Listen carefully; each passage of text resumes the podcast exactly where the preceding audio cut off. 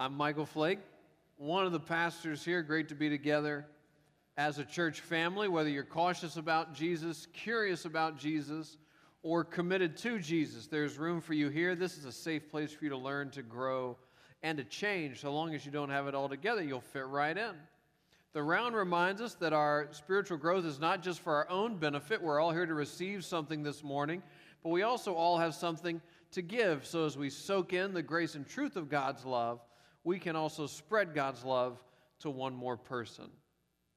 As uh, Bill Worsley was saying, we, you know, it kind of feels we're moving into summer, like we're talking about this afternoon is a barbecue with Gethsemane, and then we've got this summer, apparently the summer surge, the, but I think it's called the summer plunge. Uh, but it could it could be whatever word you want if you sign up. Look, you can put any word there. But again, an opportunity for folks to kind of step in. And uh, if you're newer and don't really have a place you've found to get more plugged in, great way to do that, to meet some other people and to contribute to to uh, to what God's doing here. It's a really cool, really cool thing. Because we're headed towards the summer, we know that also means uh, that there's a bunch of folks uh, about to graduate from Davidson College, uh, which is, I've been told, not the easiest thing you've ever done. Back in the day, it was a cinch, but... Uh, They've really beefed it up the last few years, I hear. Uh, but uh, I know nobody likes this, but quick show of hands, do we have anybody who's about to graduate uh, Davidson in the... Hey, very good.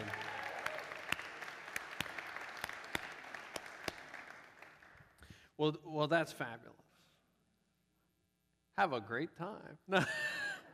No, we're very uh, excited and uh, for you guys, and know there's a little bit longer to run and all that kind of thing. We had some folks in the first service as well, but excited for you guys, proud of you, and you never need a reason to come back. You you are always welcome here. We would love to have you here. We will be here sweltering in this gym, and uh, we would love to have you come be with us. That would be fabulous. Congratulations. We would usually do that next week, but next week is uh, New Ministry Partners and Baptisms, and that's going to be a really full service, so... Figure we would at least recognize people this week, excited for the next steps. Uh, I think that's it. So some years ago, my wife Mandy and I returned home from a vacation, and we discovered that the air conditioning unit had quit cooling our house. In other words, we walked into a house that was just recycling hot, stale air. So what's the first thing we did? Cussed, that's right. At least, I mean, I'm a pastor. I don't cuss, but Mandy, I'm sure. The um, what's the second thing we did? We we the second thing we did before we called the repairman, we opened a window. We cracked open a window, and because I'm always looking for analogies, this is one of the difficulties of being a preacher. You're always trying to think of analogies. Because I'm always trying to think of analogies. I realized as I stood there feeling the breeze come in through the open window that, in fact, this is what a lot of people who had impact on my life, this is what they did. They didn't try to win the argument. They didn't try to totally change everything about me. They tried to open a window and let in some fresh air. They introduced a new possibility, and then they, they just let God take it from there. And so I was I was just intrigued by that. Their impact on me was subtle, but it was profound. It was kind of like fresh air in my heart, fresh air in my mind, fresh air coming in through an open window. We'll come back to that in a little bit. Uh, today we want to wrap up our series of sermons called Now What? We've been trying to learn from the earliest disciples of Jesus as they started to answer the question, now what? Jesus has lived, Jesus has died, Jesus has resurrected, the world has changed. Now what? Our lives are changed. Now what? So we've been seeing, for example, how the earliest Christians became convinced of the truth of the resurrection. That they studied, that they searched, that they asked questions, and ultimately that they became convinced of the truth of the resurrection, that it was real, that it really happened. Then they started to gather together in community. They decided they were not going to follow Jesus solo, that they were going to follow Jesus with, within the gift of community. And then within that community, they used what they had to serve the needs of others. They gave generously to help others.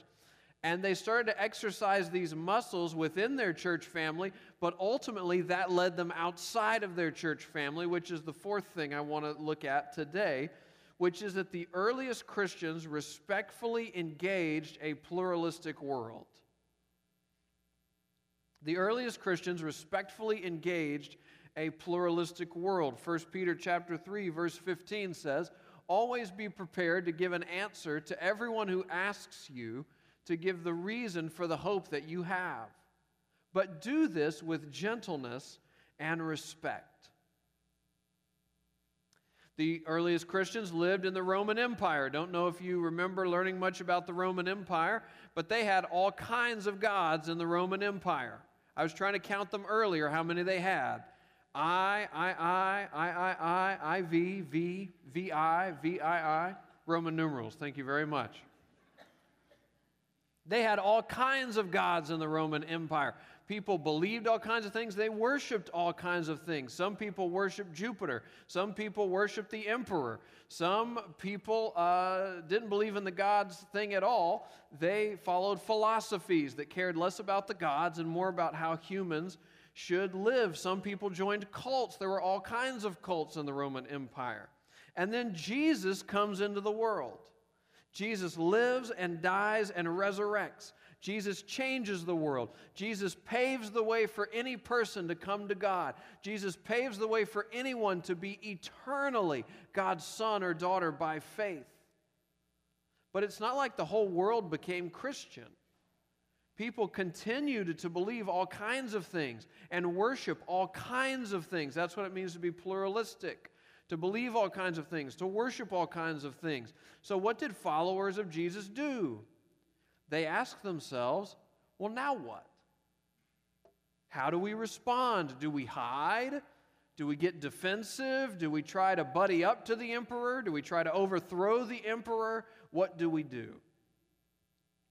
What they decided to do was to respectfully engage that pluralistic world. Now, you and I can relate to the early Christians on this front. Let's say you're a Christian, or that sometime in the future you become a Christian. When that happens, your world changes. The Bible says you become a new creation. When you put your faith in Christ, that you are a new creation. You are made new. Your world changes. But that doesn't mean that the world around you entirely changes. You and I will still be part of a world that believes all kinds of things and worships all kinds of things. So what do we do?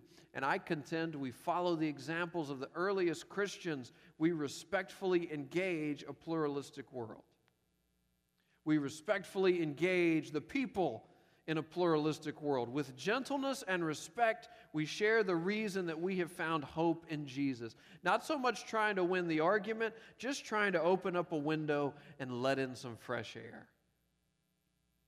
One of the best biblical examples of this uh, is from the, the passage that Chris read for us earlier, Acts chapter seventeen, verses sixteen to thirty-four. Now, if you do not have a, a Bible, you are free to take the one in the chair near you as our gift to you. The setup or pack-up team would love for you to take that Bible. But you could also download a, a free app for a smart device, a lot of ways to have access to the Bible. So we're in Acts chapter seventeen. In Acts chapter seventeen, there's a guy named Paul. Paul is an early leader within the Christian church.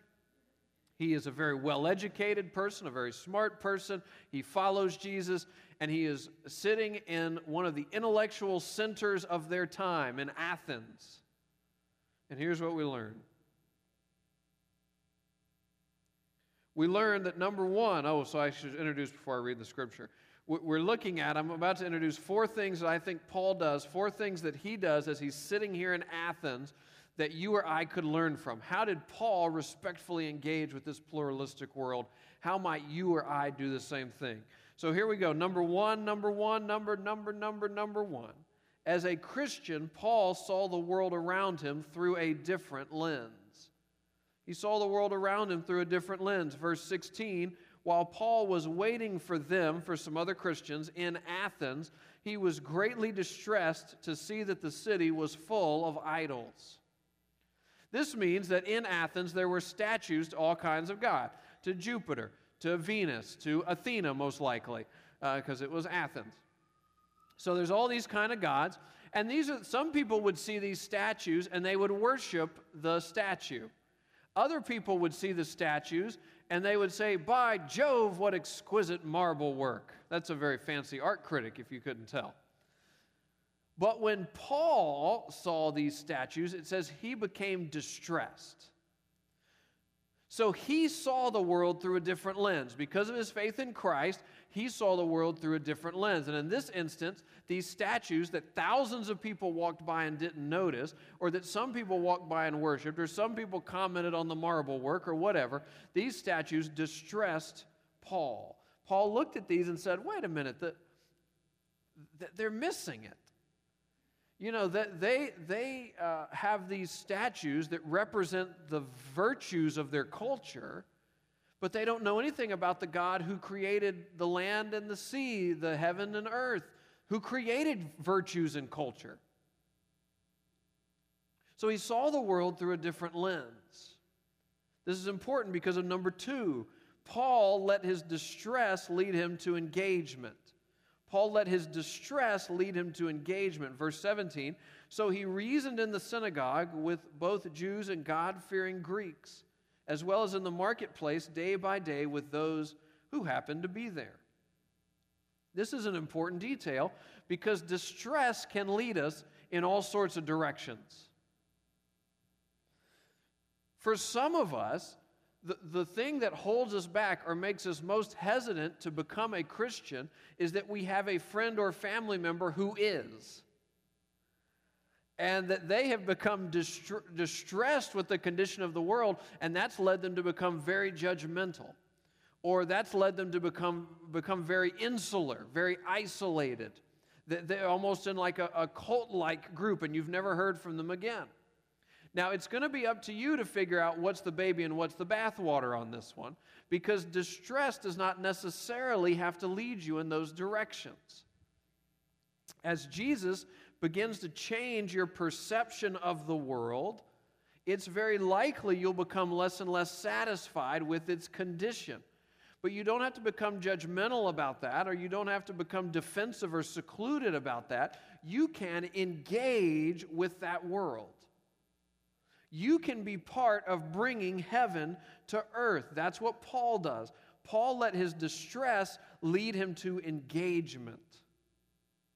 He goes to the marketplace. He goes to the synagogue. He starts to engage people in conversation about these idols. Now, this is a point where some people want to call a timeout, and they want to say, now, uh, now wait a minute. I am all for serving people in Jesus' name, but I don't really want to have to say anything about Jesus.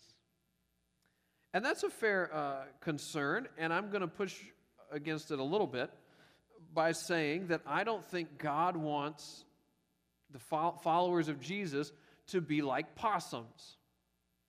You probably knew I was going to say that. A possum really only has one tool in its toolbox, and that is roll over and play dead.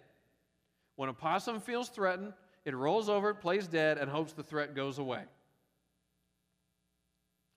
And so what I'm saying to you and to me is I think we need to have a couple tools in our toolbox.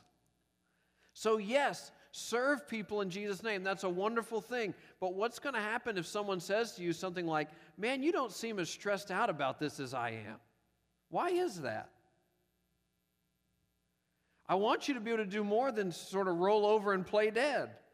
Just look at them dumbfounded for minutes on end and hope they forgot they asked you a question. I mean, you could find a way maybe in your own words to say something, you know, like, man, this is hard for me to talk about, but like my faith in Jesus is making a difference in my life. Or if someone were to introduce you to an article or to a book that seemed to uh, refute or to discount some core convictions of the Christian faith, I want you to have another tool in your toolbox than to roll over and play dead and hope they forget they handed you the book or the article. I also don't want you to be a jerk. but to respectfully engage in the discussion, respectfully engage with what's being presented to you. Number three, Paul looked for windows he could open. Paul looked for windows he could open. This is metaphorically speaking now. He was looking for little ways to introduce fresh air. He was looking for a little ways to put a little breeze into the hearts, the minds of people with whom he was speaking. So the more Paul was speaking with people in the synagogues and out in the marketplace, a big group of people was wanting to come and talk to Paul. They were very interested. Some people were open to following Jesus. Other people were saying, by Jove, this fellow has wild notions. It's the same guy from earlier, if you couldn't tell. So Paul says this to this growing group of people. He says, God did this so that they would seek him and perhaps reach out for him and find him, though he is not far from any one of us. For in him we live and move and have our being. As some of your own poets have said, we are his offspring. Now you'll notice there the quotation marks. Why the quotation marks? Well, in most Bibles there would be footnotes that would tell you why. If they didn't have footnotes, you can always Google, and, and that'll usually pop something up. But I'll just tell you what it is. The first is a quote from the philosopher Epimenides. The second is a quote from the philosopher Aratus. For those keeping score at home then, when Paul is in Athens in Acts seventeen, he twice quotes non-Christian philosophers and zero times quotes a Bible verse.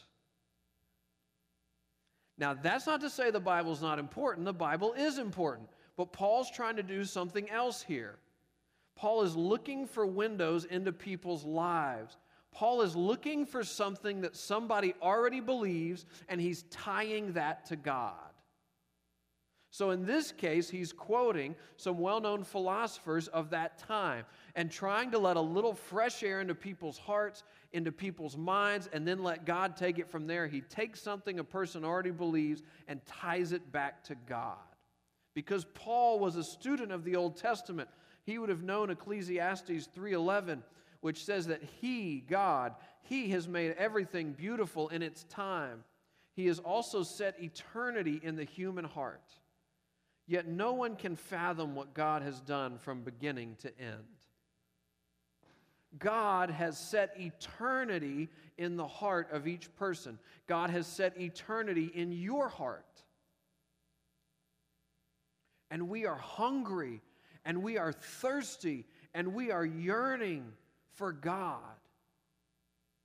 It comes out in our art. It comes out in our cultures. It comes out in our failures. We want something deeply. We are yearning for something deeply. We want to know and be known by our Maker.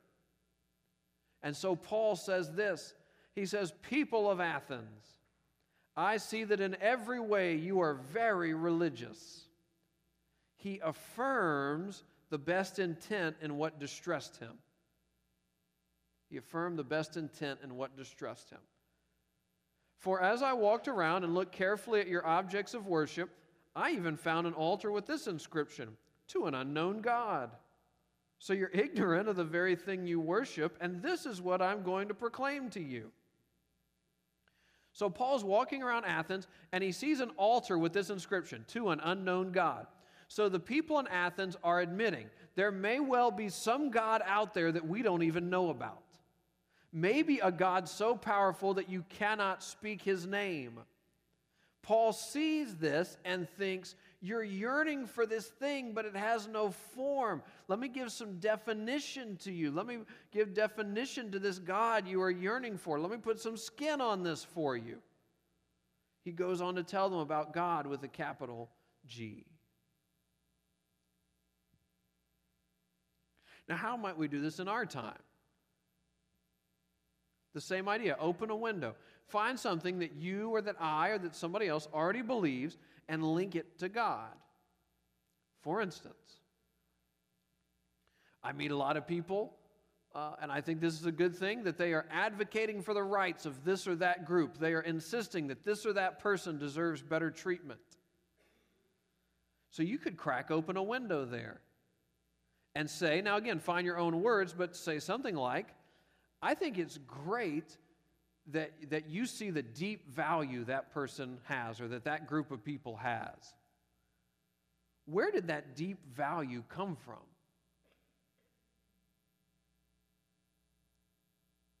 I mean, do products of random chance have deep value? You might not say the last piece necessarily, but that's the question you, you, it's worth asking. Another thing we, we see uh, sometimes uh, in our world today is folks who will at all costs defend the politicians or political pundits who agree with them. This is actually the only bipartisan thing we do. Both sides of the aisle are excellent at this, defending at all costs the politicians or pundits that believe just like you. So again, you could crack open a window there and say something like, uh, again, put it in your own words, but um, you know, we, we all have a, a, a need for unshakable security. Do you think there's a person alive who could give that to us?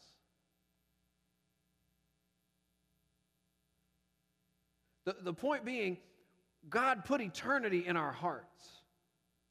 And so we long for these things. We long to acknowledge the value of people. We long to have unshakable security. We long to find something or someone we can put all of our trust in.